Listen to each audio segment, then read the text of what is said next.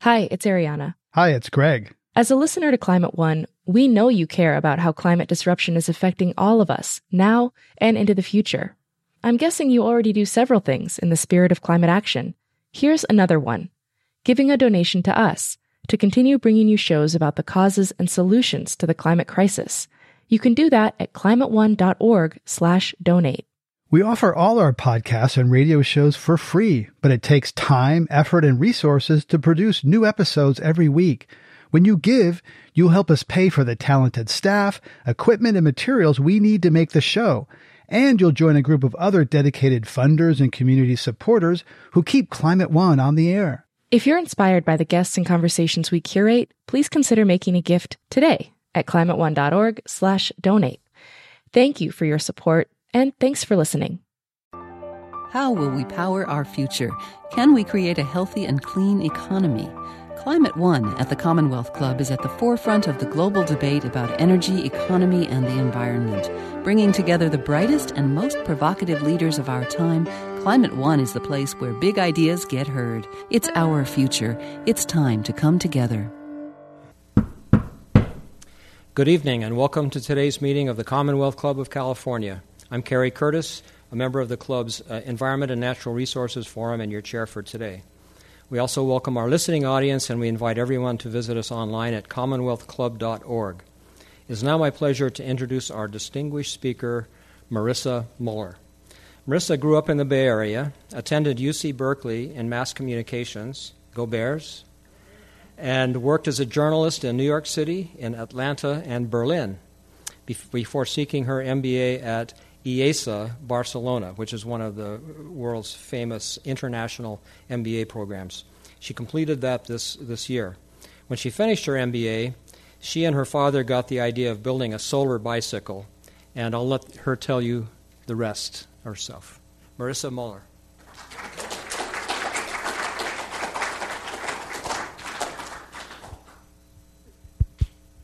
All right, welcome to my Somba, my solar motorized bicycle adventure. The mission was to spin it green. I traveled 1,000 miles through California with the idea of collecting 1,000 clean ideas, sparking a dialogue with high school students and other people throughout the California community to start thinking outside the box and spinning it green. But before I dive any deeper into the endeavor and the adventure, I want to take you to a Saturday night, the night before my primary departure. I was taking the ferry, which we saw earlier, heading to um, Vallejo. Vallejo, I was going to bike the 80 mile stretch to Sacramento. I say this was my primary departure because with any endeavor, there's always a warm up period, and then you have the main race. My warm up period consisted of four days, where in one of those days I arrived from Barcelona. I just moved back from business school.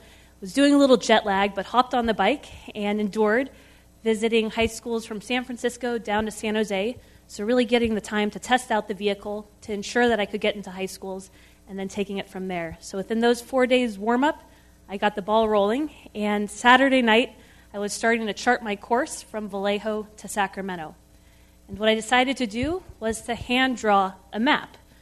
So I looked on Google Maps and started sketching away, starting at the Vallejo Ferry Terminal and doing this jig jag route all the way down. I wasn't quite sure what I was doing, and this horrible dream that I had the night prior, Friday night, kept coming back into my mind. It was me riding this rig on an old country road with farmland on either side of me, and then I hear this pickup truck. I'm all alone. A pickup truck, gas guzzler, which burns my ears, is screeching behind me. Two guys popping their heads start heckling, honking of the horn. They stop me in my tracks, and then it becomes a nightmare, and things go south pretty quickly. So, as I'm hand sketching the turns, getting off the ferry terminal, I can't stop visualizing this nightmare.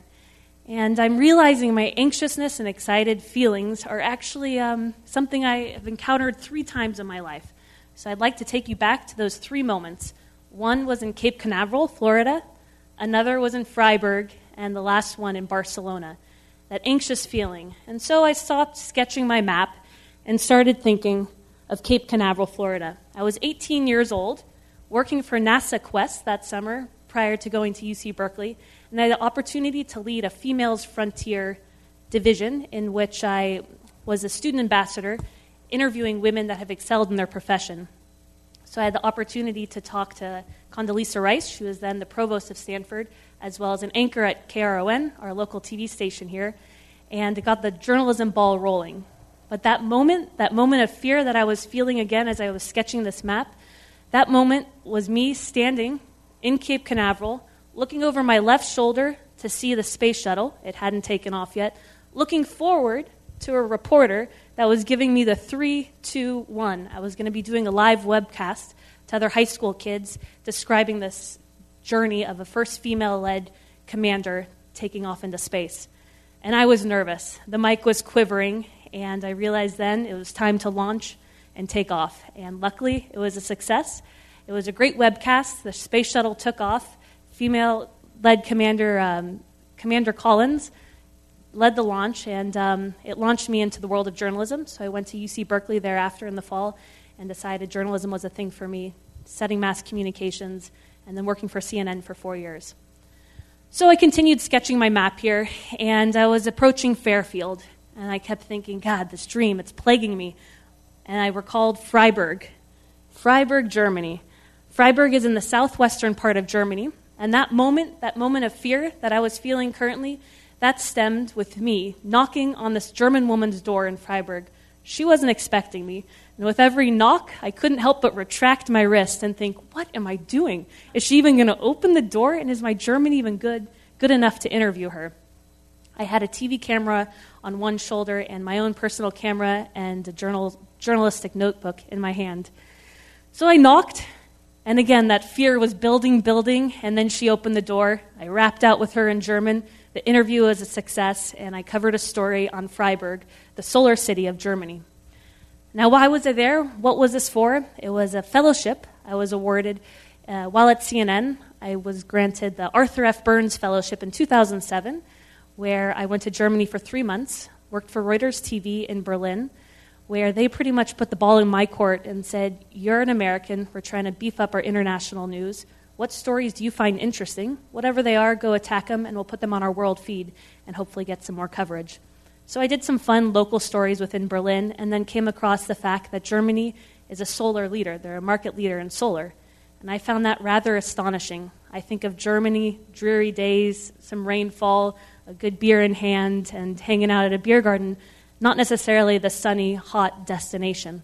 So I dug deeper and uh, did a few stories locally, again within Berlin, of East, uh, the government promoting East Germany and trying to get some infrastructure and development there. And then I came across the solar city in Freiburg, and I went down there and pursued a story. And the highlight was Rolf Disch. He was an architect, and that woman's door I was knocking on, she was living in one of his settlements called the Solar Settlement, which was 50 plus energy homes. But let me take you to Rolf Disch. His house, he built this in 1994. It's called the heliotrope, and if you visualize it, you can think of a cylindrical base the size of a can of soup, and then a big trash can on top of that. And that base actually has a motor, and the house rotates 360 degrees. The reason it's rotating, it's tracking the sun, trying to have a natural heating and cooling effect.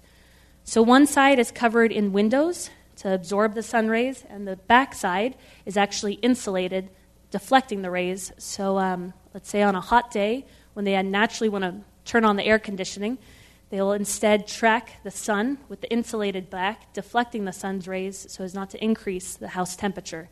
Vice versa, in a cold winter day when they want as much of the sun as possible to warm up the house, they track it with the opened window side.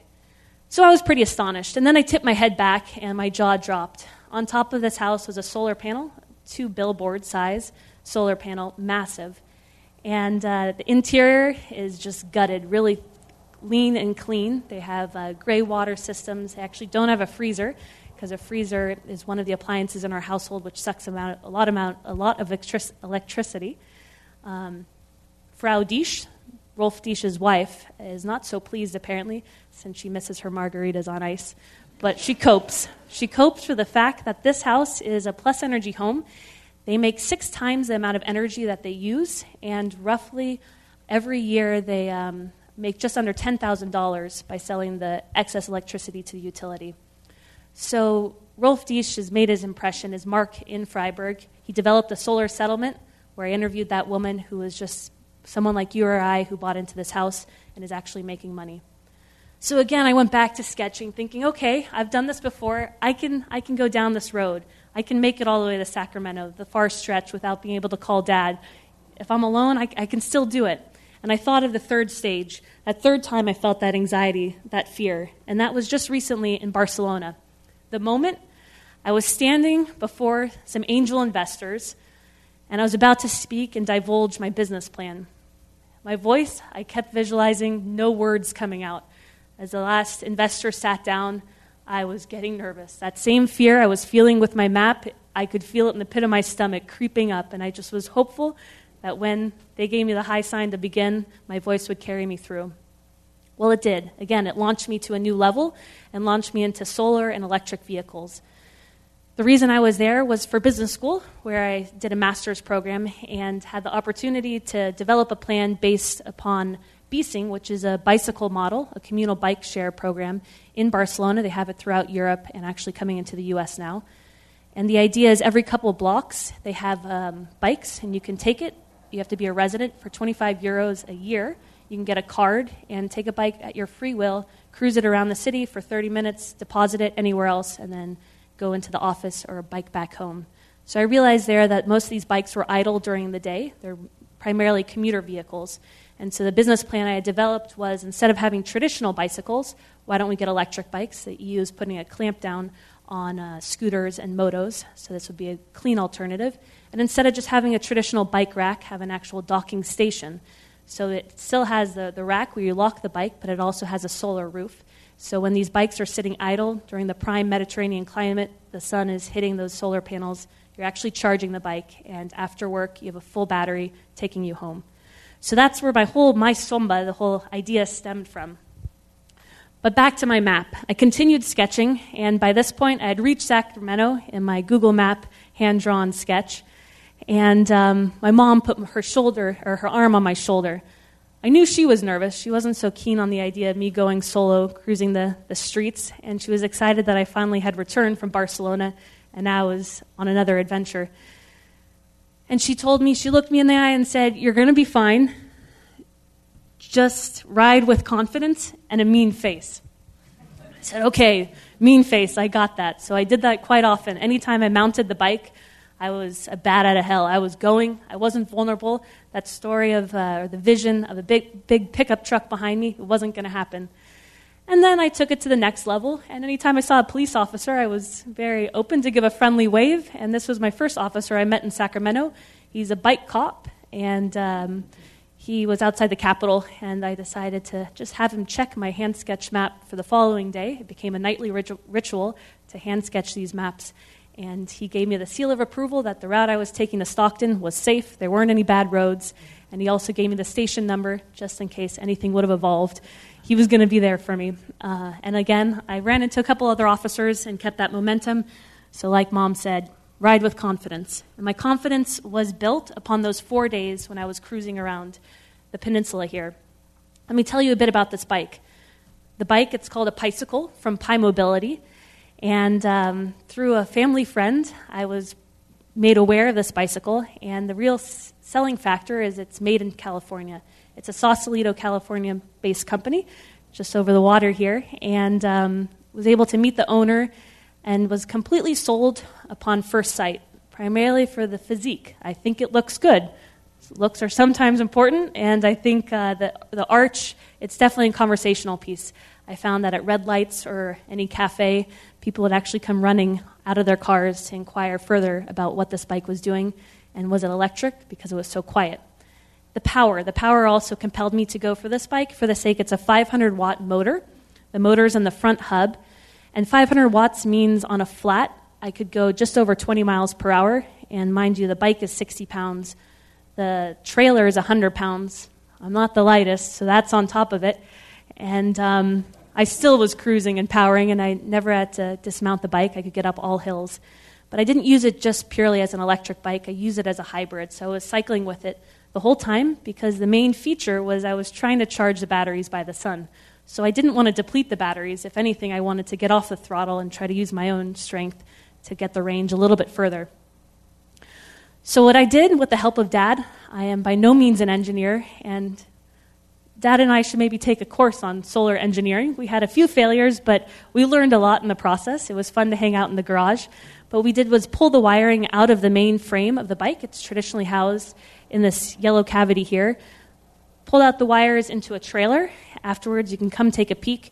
But inside, I have two 20 amp hour lithium iron phosphate batteries.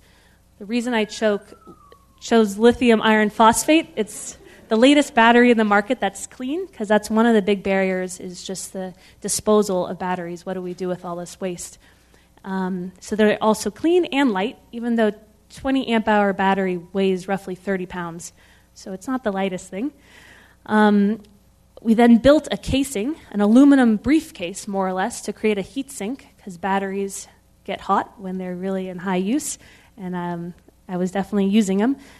So I didn't want any fires in the back of the trailer, so this created the heatsink, and we connected the batteries to the solar panel. I would actually get off the bike and toggle back and forth a depleted battery to the solar panel and have a, a pure charge one connected to the motor, kicking that into gear. So it was a, a, great adventure, and here on Expo, you can see this is when I went to high schools. I would reel out this roll and go through my Freiburg experience, what compelled me to get into solar, just to run down nuts and bolts of how solar works what an e vehicle, an e bike entails with the, the battery and the motor, and then some thought provoking facts to get them thinking outside the box and generate that dialogue. So, my adventure began with a tour of California. It couldn't have been more fitting. I graduated from business school, like I said. I had one day to get the bike going and hopped hopped on it with the opening of the tour of California, biking from San Francisco down to Santa Cruz. So I was right behind Lance and the team, and I was throttling, trying to keep up with them, and they took off. And I was biking alone down Highway 1 and had my first flat tire. And um, it was a rear flat. It's a bit complicated with all the wiring. And I phoned Dad. That was the first call. Dad, you know, I'm not really sure. Shimano braking system, hydraulics, I don't know what I'm doing. I had a bit of a phobia for changing flat tires. That quickly changed. But Dad came to my rescue. We were able to manage, and I went to my first high school. And I figured out the best way to get into high schools was to cold call a high school. I had tried to email or talk to people, but I then went on this email circuit from one science teacher to the next. I'm not sure if it'll fit in my class, et cetera, et cetera. And there was a bit of a security question Who is this girl? What's inside this trailer? I actually got to experience a lockdown at the Fresno High School. So I know that that is a bit of a fear. So I realized the best bet is just to go bike to the admissions office, ask the man or woman run, running the front desk, hey, come check out my ride. Do you mind if I come find a, a science teacher? And it was incredible. I went to 16 schools, was rejected by two, saying they just didn't have time for me, they were unsure. But 14 said, absolutely, come on in. It's the end of the year. We'd love for you to be a substitute. And the teachers were like, take the hour, you know, take your time. And then a couple other teachers would piggyback. So typically, when I went to high school, I spoke to four or five different classes, hung out with them during the lunch hour, would cruise up and down the, high, the hallways and clock my speeds. So I was feeling the momentum and I was feeling good. Here I am at um, presentation, yeah, presentation high school, an all girls school and the enthusiasm felt there was incredible. I then went to Woodside High School here in the neighborhood. It was my first wheel into a classroom, which worked. It was incredible. We didn't really design it to fit through doorways, but the solar panel squeezes right through perfectly. And then uh, before my big departure to Sacramento, I stopped by Abraham Lincoln High School in San Francisco, and it couldn't have been more timely for the sake that day was Earth Day, and they're exhibiting everything else going on. So I had my own booth talking about my mission, and next to me was good old Brad right there in trash bags. He was talking about plastic trash bags and the effects it has on our own environment. And uh, it stuck with me, some of his facts. He said about we each go through 1,200 trash bags a year. So every three days, we're tossing a trash bag. And he told me that it takes one plastic water bottle of petroleum to create a trash bag. So there's a lot of petroleum going in there, and if we don't recycle them properly, it takes a thousand years to degrade. He was selling, and he was definitely promoting us to, to get off those trash bags. Behind him was another gentleman who was talking about biofuels, and um, he was actually made some biofuels with canola oil and some other ingredients. So the hype was there. Uh, my farewell was walking by a bicycle. They had retrofitted as well, and there was this girl pedaling insane as fast as she could, sweat beating down, and they had a blender behind her making some smoothies to cool us all down after. So I felt good. The confidence was there. Mom was right. Ride with confidence and ride with a mean face. And so I took off. I successfully mapped my way to Sacramento. And like I said earlier, that became a tradition. Every night I would take the time to kind of get in the zone, understand where I was going, the terrain I was going through, and um, carry my trusty map in the back of my pocket. I decided to ride through the Central Valley and then take the coast down because this was a real mission for me to get back to California. I'd been gone for seven years and really see what was going on. I was uh, planning with some classmates back in Barcelona that perhaps after we graduated, we should go to Africa or South America. And you know, I was daydreaming, thinking, yes, yes, sign me up for all those trips.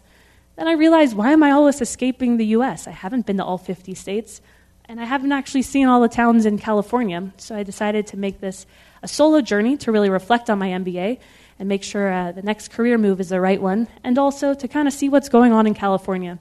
And I saw a lot. Um, and I also was trying to strategize and being, you know, very philosophical. I didn't have uh, iPod, so the independent time on the bike was trying to really see what my strengths and weaknesses are, you know, going through all this stuff. And I had some funny thoughts come into mind that weren't quite there. One, I was following the railroad tracks most of the time to the Central Valley, and I couldn't help but contemplate how long it takes to lay down one mile of railroad tracks. So that took me about one day of debating and thinking about. Another accounting came into my mind what's the per mile depreciation rate of my bicycle? And then guesstimation. I'm not very good with guesstimating that how many jelly beans are in the jar. And so I debated a lot every time I'd bike by a ranch how many cows are in that ranch? And so, yes, I would come up with a number and then take a water break by the ranch and try to see if I came close to the number. So I had a good time, kept myself fully entertained, and really realizing with my head up that California offers a lot. And what hit me the most was our production of crops, primarily seasonal fruits and vegetables, and it was timely. I hit cherry season, strawberry, and blueberry season. So I would get off the bike and hop um, and help out any way I could. So I did some cherry picking. I actually picked down a tree with a bucket in, front of my belly, um, strawberries and blueberries, and then learned some fun facts along the way. That strawberries, you know, it's a major crop for California, and actually in one year, if we lined up all the strawberries picked and produced, it would actually circle the world 15 times if we lined them up stem to stem. So, quite incredible, and I just didn't realize in my own backyard, we are a, a mad strawberry house. Similar with blueberries, um, Bing cherries, I'm sorry, cherries. Bing cherries are um, a special crop here in California, and there are acres upon acres of these cherries. And actually, the largest export, besides in the U.S. consumption, it's to Japan. Japan likes California Bing cherries. So I found that all curious, learning on the way. And as I you know, continued writing, stopping at these high schools, I would generate that dialogue and have people start brainstorming ideas. And I couldn't agree more with Catherine Smith with her idea of eating locally and growing our own produce from our own backyard. And she was discussing the idea of her high school. They have their own garden, and why don't they chop up those vegetables and have them in the cafeteria lunch? So that was going to be her new initiative in the fall. Kindness of Strangers was incredible. I never had that pickup behind me with some horrific things going on. Instead, I ran into great people that actually said they were living vicariously through this adventure. Ballico Brad, he was quite incredible. I told you a bit about my phobia with changing flat tires. Now I was just outside of Merced. I couldn't quickly call dad for an assistance to make sure I was doing the tire right. So I got a hissing flat and uh, hopped off and started walking, and it wasn't quite a destination where you can actually change a flat tire. So I started pushing the bike and, you know, doing my random thoughts, questions in my mind. And I pushed for just over a mile and then found this driveway, and it was a farm, home, and supply store. I said, Great, whatever, it's a space to change this flat tire. So I pulled off, and Brad came out, jolly fellow, told me right on the spot that is a goat head thistle that pierced your back wheel. My grandchildren always get it. I know how to help you. I'm like, great, Brad, I could really use some help. So we sat and did it together, and he told me a little bit about Ballico. And mom's words resonated. He said, two weeks prior, there was a big meth bust. And a week after that, there was a dead body found in the bushes. I'd be passing 100, 100 yards on my left. So mean face, I took off, thanked Ballico Brad, and was off. I made it then into Merced and had a few troubles with the bike, primarily because the trailer, like I said, it weighs 100 pounds, and it was pulling a bit on the bike, making the back wheel rub against the frame, and so it was kind of burning through the wheel. So I stopped by Kevin's bikes, and lo and behold, Kevin was working. And uh, I said, Hey, Kevin, you know, I need some help. I'm not quite as savvy with the bike as I should be. So we retrofitted, created this, a bigger nut to hold the weight, and hung out and learned a bit more about bikes. So I was gaining confidence, and I figured, okay, show me one more time how to change a flat. We did some practice flat changes, and uh, the confidence was growing. And then Dan, you saw the earlier in the video, he is from Rent a Husband, and um, I was sitting in Newport Beach. I had just crossed the, the journey that day was from Manhattan Beach to Newport Beach, and I went through Long Beach. And they say Highway 1, you think beautiful right along the coast. Oh no. You go inland a little bit, there's rivets, divots, potholes, and I abused the back trailer. Actually punctured through this rear frame, so it was kind of flopping. And then one of the back arms, I shard a, a bolt. So I rolled into Newport, G- Newport Beach very gingerly and stopped at Ace Hardware and started running back and forth, attempting to fix the bike, but really not feeling sure what I was doing because I thought I needed an aluminum welder, I needed a power drill, and I didn't have all the appliances with me. So I sat a bit defeated on the curb, and then the pickup truck rolled up. But this pickup truck was with a friendly man, rent a husband. And Dan is a local handyman in Newport Beach that uh, I made up a jingle for him because he spent over 45 minutes helping me patch up the, the bike. And the jingle went something like When your husband can't do it, your local handyman can. Phone up Dan, he's your man.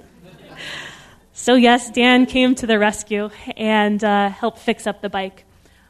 But in general, it was just an incredible experience to see the kindness of strangers. And Cassie, she said it in her idea so well, and it just makes me smile even reading it. The idea is that happiness, if we each just said hi and smiled to 10 people and they passed that forward, it exp- exponentially grow, people would be genuinely happy. We wouldn't have wars. And if we didn't fight, we had more time to think about other things, perhaps the environment, and we could actually make a change. So, Cassie, I couldn't believe. Um, I completely agree with you. And California, if we could just replicate the state all over with all these kind people, things would change. What shocked me the most were the high schools and the education system going on in high schools. I definitely gave it an A plus for environmental classes and green clubs. I graduated in 1999, and in uh, that year they actually just brought in AP Environmental Science. I missed it, so I didn't have the opportunity, but it was incredible to see what they were doing. Three of the 14 schools that I you know, coincidentally arrived at and spoke to were actually doing solar projects that day. Uh, one was doing a solar drag race, so in a shop class, they worked on building their own cars and then had the same size solar panel and were racing those up and down the tennis court. Another class was building a solar bike, or um, I'm sorry, a solar boat, and they were going to take that into the water and see how fast they could go. And the third was actually building solar cells, and it was quite incredible using raspberry acid and some other elements, and we're actually getting volts out of um, the cells. And so I was inquiring further with teachers just to see what was really pushing this curriculum. And I realized then, even in talking to the teachers, their enthusiasm and their excitement for the industry, clean tech, renewables was outstanding. They're so knowledgeable and really spreading that to all the students around them, which was really encouraging to see. And then I also learned about PG&E and the California Department of Education. They've paired up and in five schools are integrating a new energy academy so giving grants and a curriculum, again, to further push and have our energy thinkers of tomorrow have um, a strong understanding in their pocket and make a difference. And so a lot of ideas when I was at the school was based around solar. Primarily, I had that right in front of them. But I liked one idea that was posted on the website, and that was we should have solar panel laptop covers. So instead of just when you pop up your laptop, instead of just having that blinding the sun or near a window, you can actually have a little solar panel and try to charge your own computer via the sun. All in all, the journey just showed that there's a next generation that's thinking outside the box. This one idea posted said, Hey, why are we always going to the grocery store to buy a new bottle of Vidal Sassoon hair shampoo or, or another bottle of soap? Why don't we bring our old containers and there should just be big pumps and we start pumping and refilling instead of wasting these plastic bottles? And all in all, all these students that I spoke to and saw, they all were thinking, you know, different ways outside what they generically have seen. They're all pushing, pushing the barriers. And um, one high school here in Sacramento, I was racing up and down the hallways. They really liked to see how fast I could go on this thing. And so I do a shout out 12 miles per hour, 16 miles per hour. And when I'd surpassed 20, I mean, the hoops and the haws and the jumps was incredible. And then they wanted to see me brake on the dime, and it's with mountain brakes, mountain bike brakes, and it's quite incredible that even going that fast, I could just come to a screeching halt. But after I got off the bike and saw, started talking to one student, he told me his grand idea of having springs underneath the, the hallways so you can actually compress it. He said, Students, thousands of students are running up and down the hallways. Why don't we capture the energy by these compressed springs? Brilliant. Another one came up with the idea so we're just capturing solar power. Why don't we capture the full moon's power? Do you know how bright the moon is at night? Why don't we get those rays? Let's do it. And I'm sure that gentleman's going to be the next one to do it. And then I had a, a fun time. This was um, in Southern California. There was a student. I was just leaving another classroom. It was a biology class where I was giving a seminar. And I concluded the class still had maybe 15 minutes left of discussion. I was pushed the bike out. And as I was rolling out, this girl, Emily, comes bounding out of the classroom, chases me down. Like, hey, Emily, how are you? I don't think you're in that class. She said, No, I've been watching for you to exit out the window. And I just told my teacher I had to use the, the bathroom really quickly. She's like, I can't talk long, but can you stay around for two more hours? I am the head editor of our local or our school newspaper, and I'd love to write a story on you like, absolutely, Emily, I'll stick around for three hours, whatever you need. Go run back into class. Your bathroom break's probably over, and we'll discuss later. So it was great to pick her brain and go back into the journalistic mindset and spin some ideas with her. So, where do I stand now? This journey, like the other three times when I was standing in Cape Canaveral, Florida, or in Freiburg, or in Barcelona has launched me to a new level. So, standing here in San Francisco has taken me to a new site. And um, yeah, I've been grappling with some ideas. The roadside commentary I heard was I was riding the fat man's bicycle. And um, there was a lot of flack given for the sake, why don't you just bike? That's totally feasible. But the mission wasn't necessarily to say, um, I'm going to substitute a bicycle. The idea was I can substitute a car. I can get around just as easily and make the distance, and perhaps don't need to buy a car. This can become my main form of transportation. Also, far too expensive and impractical. I have to agree a bit with that for the sake. Someone did say I should patent this idea, but it doesn't really seem realistic to drag around a huge solar panel, 11 square feet, and uh, add the additional weight of 100 pounds. But this was more or less a demonstration to start engaging people. But I do see us getting on electric bikes and the early, earlier idea of having a docking station where when you're at work, missing the sunshine inside, or when you're in the classroom, you're getting your bikes charged up, ready to take you home. There's a lot of enthusiasm for students saying, Come back in the fall. I'd love to see you again. So that has planted a bug. I would love to cross the country, perhaps on a different set of wheels. Um, but being back in California has been incredible. I've kind of dived into the whole setting here. I had the opportunity to go to the Future of Transportation Summit in Sacramento. I returned there and met the governor, had maybe 10 seconds of his time where I quickly said my few words, and he gave a nod and walked away. But it still was exhilarating to come up and close to the governor. There's a California climate ride going on, which um, is here in September, the first time it's coming to the West Coast and it's cyclists going from Eureka down to San Francisco, and they're going to be uh, raising awareness for climate issues, and then every evening having a speaker come and talk about different environmental issues and how to combat them.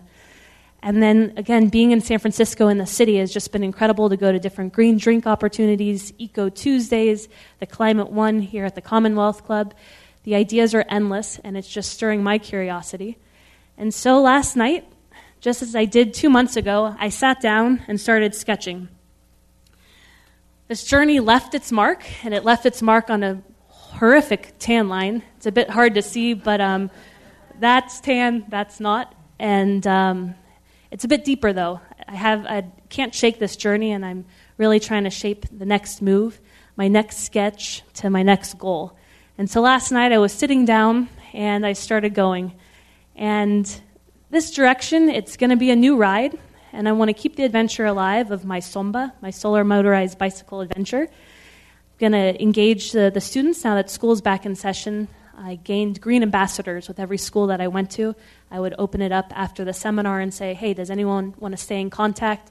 For you to field questions and for me to keep updating you on my journey.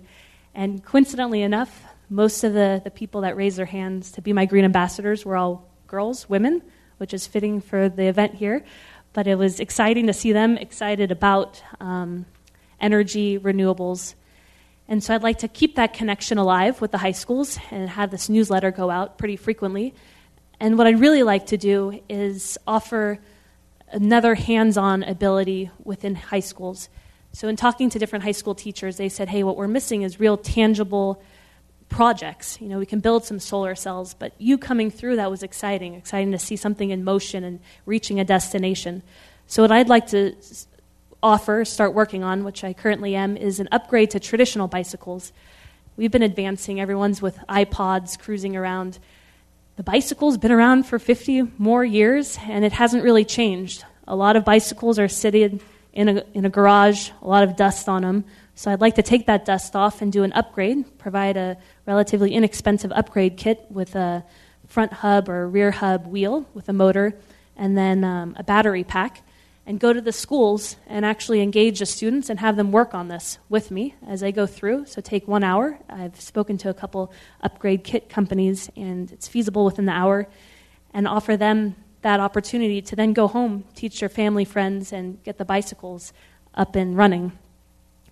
Uh, again, ideally longer in the future, I'd like to get these solar stations. So instead of you going down the streets and seeing a bike rack, it would be a docking station. Hopefully, bikes really, electric bikes, hit the market. We've seen a huge upswing in China. They have 120 million bicycles, electric bicycles, humming around on the road. Europe is following pretty quickly. And the US, it's picking up momentum. I think the two barriers we see are one, the, the cyclists that say, hey, I, I just want a bike, I don't need the extra assistance. And then on the other side, it's um, lost my, my train of thought. But on the other side, there's another group of people that are somewhat repelling and fighting. Oh, yeah, for the sake Americans, I think we tend to jump in our cars pretty easily and frequently for the five minute drive to the grocery store, to school that might be four miles away, because we can play the radio or have a heater on or the air conditioner on. But I'd have to say, in being in Europe and having a moto, you go through rainstorms, they don't care. You're out there getting pelted, and they're just more weatherproof. And so I think eventually, once we start getting out and realizing the fresh air feels good, even if it is a bit cold, it's still a great way for transporting around a town. So, connecting into my future, though, my new sketch, the real hook that I found and the inspiration on this journey was a public engagement and changing our behavior. We're really at a tipping point here with energy and what is going to be the next source of energy. And I'd love to continue the dialogue. And so professionally, I'm looking into staying in communications marketing, but looking into ener- energy efficiency and the smart grid. I'd love to be involved in upgrading the, the grid, since that's our first step before we can really integrate renewable energy, solar, wind, because of the volatility. If the sun's not shining, how can we rely solely on that energy? And the grid isn't compatible enough to adapt. So I'd love to, to stay involved with that. And what's keeping me upright and moving forward is the family and friends. Thank most of you for coming. Most are family and friends. I appreciate you guys being here. But uh, you're keeping the seat cushion soft and me pedaling forward. And what's really steering me is my own curiosity which stem from Freiburg, being in that solar city and seeing the potential in 1994, what Rolf Disch created. And um, I haven't let that go. So it's been for three years that I daily am researching and seeing a new trend or a breakthrough in the market every week, which keeps me uh, engaged. And of course, the impact, the influence. We are really, like I said, at this tipping point, and we have the potential to change change the way we act, respond, and use energy. And so I'd like to conclude saying I hope the sun is always shining and the wind is at our back, carrying us forward. Thank you so much.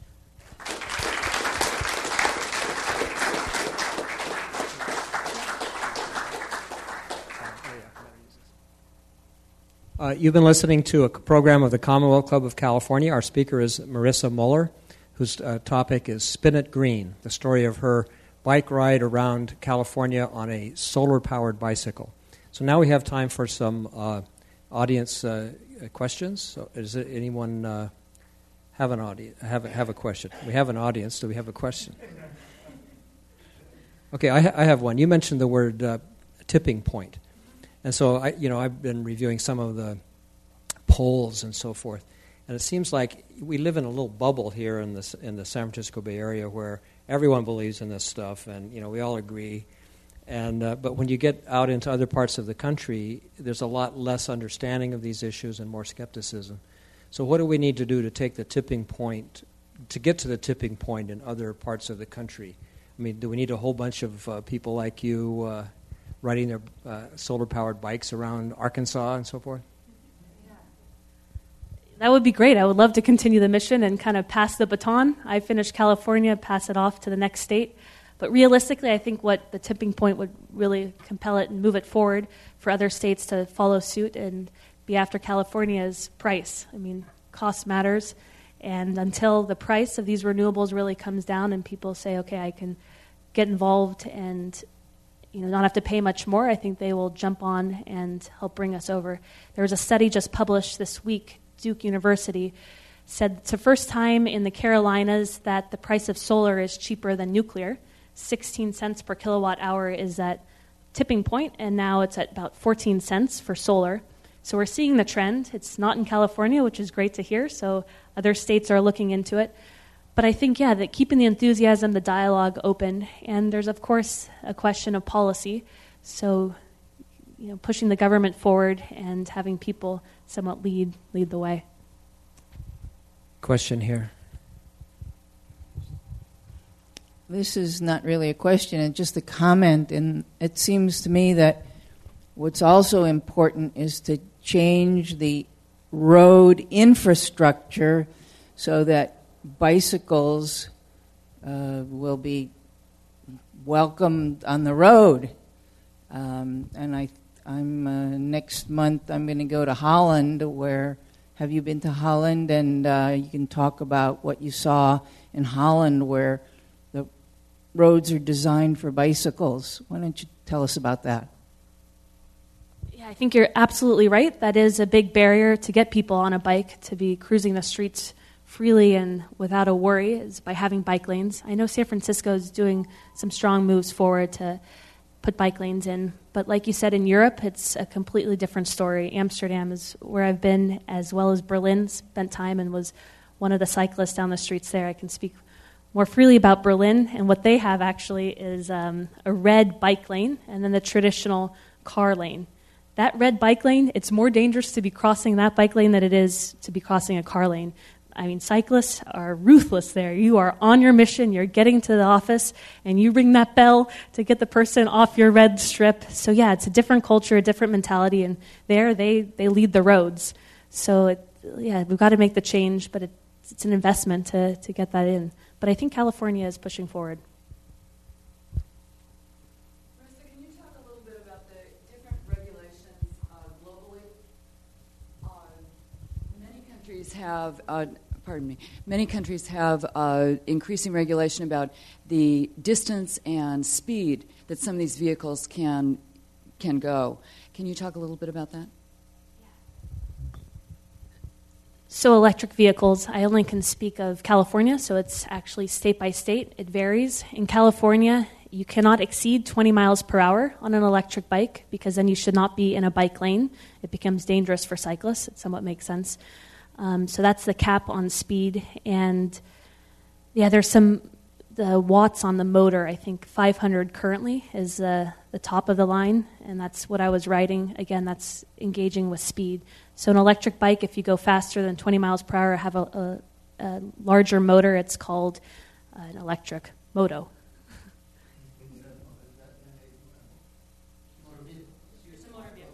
yeah, so that's also a great thing. In riding an electric bike, you don't have to be um, you don't need a special driver's license. You can be 16 and hop aboard. You have to wear a helmet, which is smart. Can you use that mic? Okay. Uh, other question?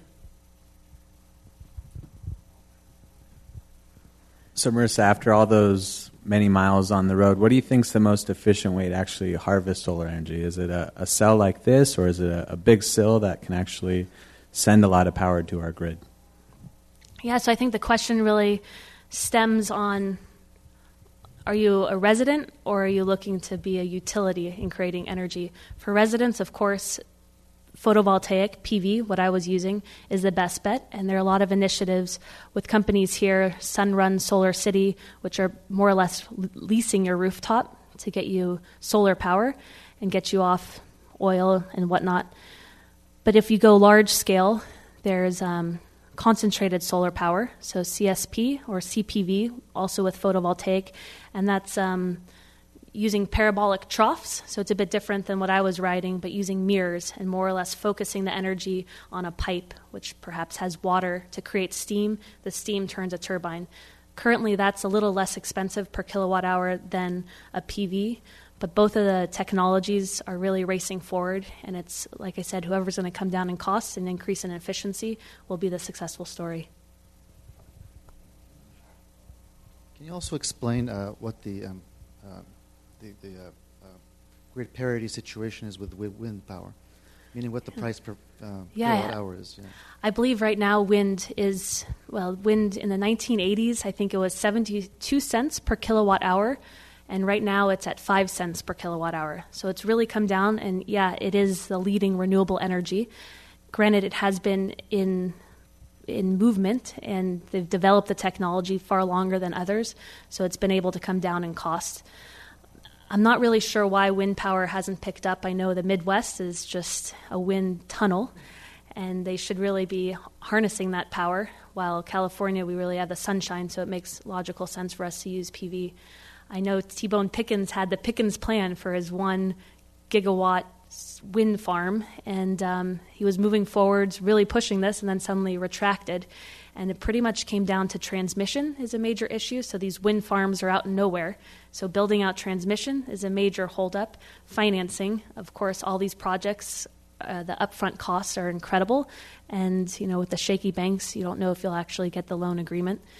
Though the government's stepping in, just last week they the government had a 1.6 billion dollar deal to Abengoa, a Spanish company, doing concentrated solar power, and so they're moving forward with some plans. But yeah, the real holdup is transmission, and then you know making sure the grid can uptake the different the, the energy. But you're right, wind is a leader.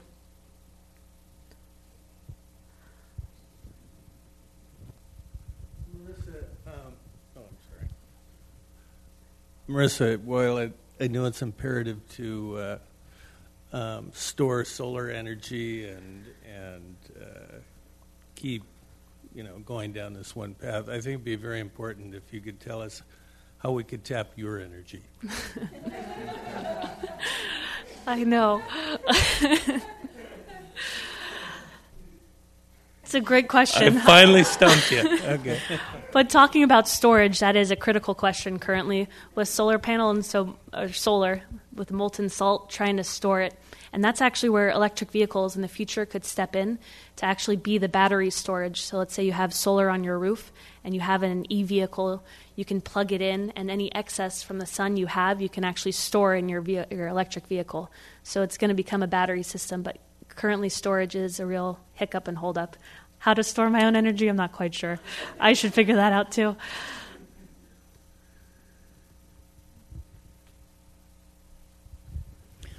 Uh, I understood that your mission was to gather ideas from especially the high school kids. So, can you tell us some of the ideas that you remember? Yeah, there are quite a number. So, I highlighted a few of them with the containers instead of currently buying a new shampoo bottle or soap to refill. I like that idea as well as a solar panel laptop to have on top of your laptop. Another idea that just popped into my mind was steam. So I spoke earlier about concentrated solar power, which is pretty much having the mirrors heat the water to create steam to turn a turbine. One of the students said, Hey, in the morning, when I take my hot shower, I have the door shut, and there's so much steam in the bathroom. Why can't we harness that somehow and maybe run the hair dryer by capturing it? I thought, you know, cur- curious. I'm by no means an engineer. I don't really know how you would push it forward, but yeah, the dialogue was was open. Another student, the concept they were thinking of electric vehicles, but it was um, rather entertaining to hear. He said, "We all should be riding bumper cars." We then wouldn't have to worry about accidents. It's a clean way, you know, having that electric grid above could cause some sparks, but we'd all be happier. When you're in a bumper car, you're just having a good time. So, I mean, I think if you look deeper, the idea was kind of electric vehicles, more or less, and so having no exhaust or harmful emissions. But the ideas on the website, I have, I think, just around 200 ideas that came in, shy of my 1,000 marker. It was a bit of a, a lofty dream. I came up one night with my brother and his girlfriend here, and uh, we developed this idea of 1,000 for 1,000. And it was tough because school was getting out for summer. It was good for me, like I said, to get that invitation onto campus because a lot of the teachers were saying, hey, students are starting to check up, they're check out, they're getting the summer fever. We'd love for you to step in. And I think the hardest hook for me was being there, being present, and engaging them. But that next level of getting them to the website to upload the idea was just kind of broken. So I lost a lot of them. But I like to keep it open and continue the ideas. So that means I just have to hop on the bike and keep cruising around and talking the talk.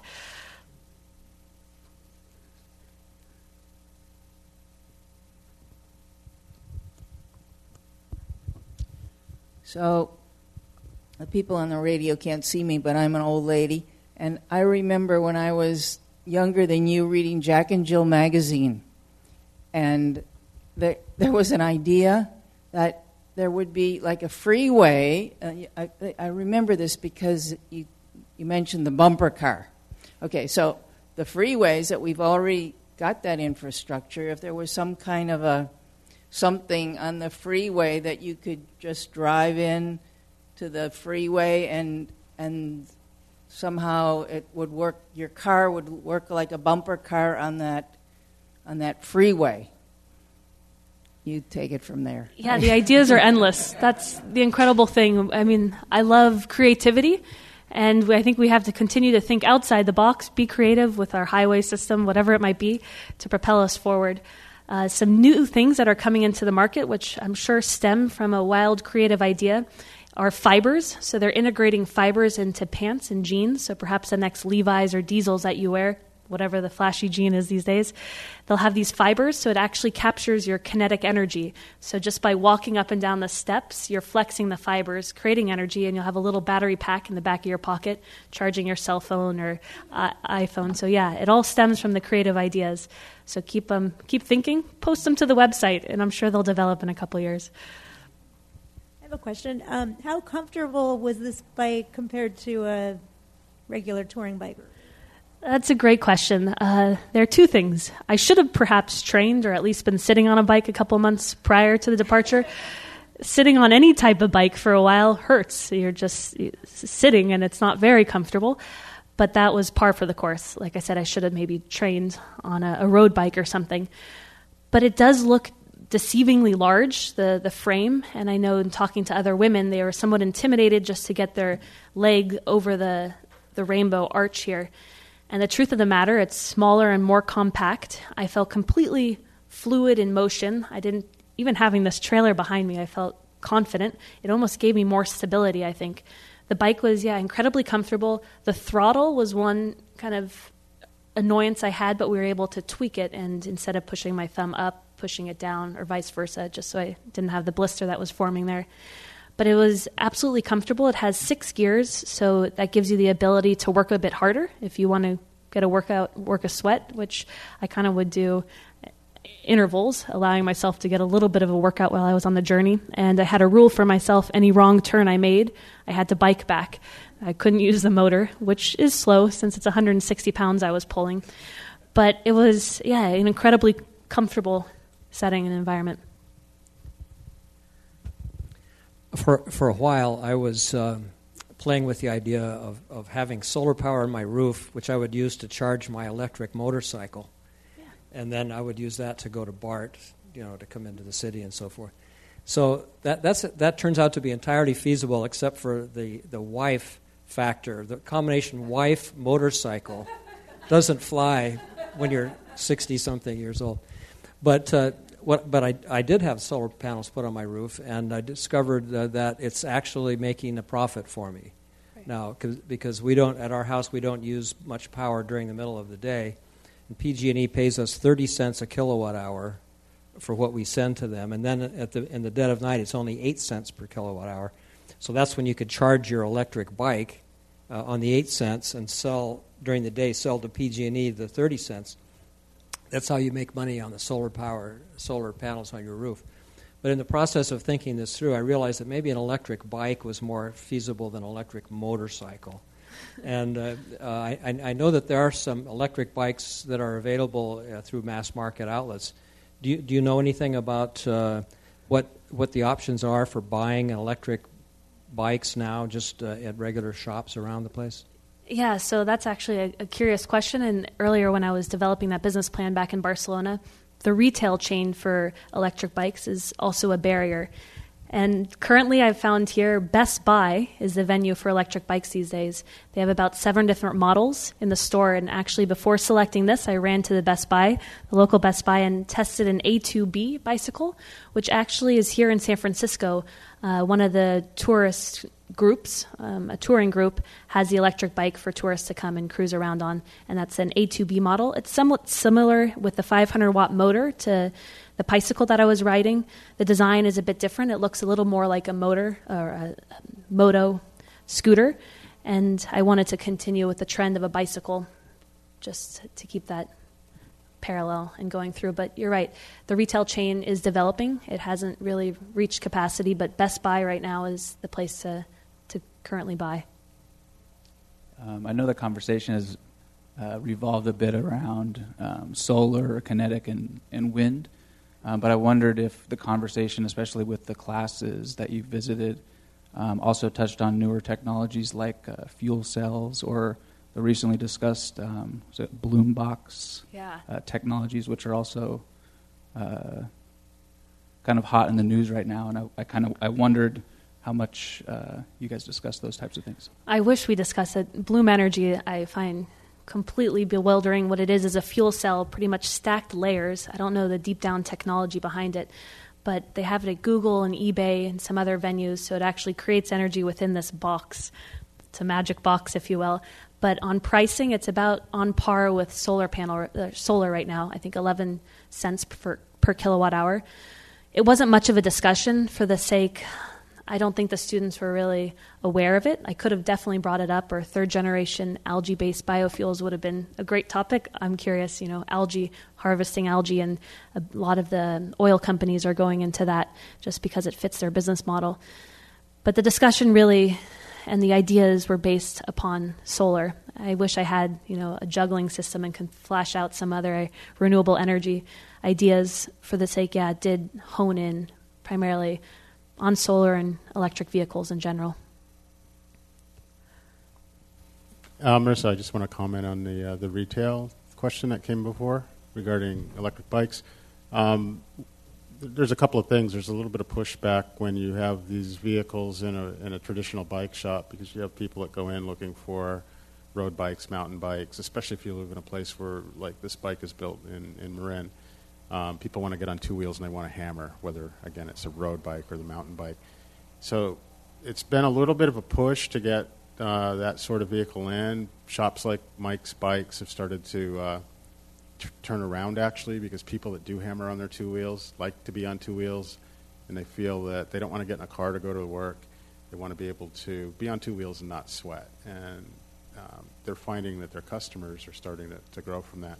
Um, regarding Best Buy, um, Pi, we just, we just finalized uh, or finalizing a deal with them and plan on having the bike available with the rest of the mix uh, in the spring. So we're we're gearing up for production with that. Um, we do have a customer that lives in Ross who works in the city, and he on occasion does ride his bike, his Pi-cycle to the city and charges it while he's at work and, and rides it back. So it's a, it's a pretty vibrant space, and I'd encourage anybody that's like interested in what Best Buy is doing. They're they're early adopters in all of this, and they're helping to fund some of the research that's going on with small companies. But they have a website called bestbuylabs.com, and you can find out a lot about what's going on. They're a very proactive company and very switched on. And we don't work for them. We're just we like we like them. That's why we're uh, we want to sell our product with them. It's true, and it's pretty fun. You go to the Best Buy and they let you test ride all the bikes in the back parking lot. So it's fun to just zip around. But I did learn the hard way you have to have closed toed shoes, so you can't ride it with flip flops. So I had to return another day with my tennis shoes on. Um, we, you've been listening to a, a, a, program at the Commonwealth Club of California.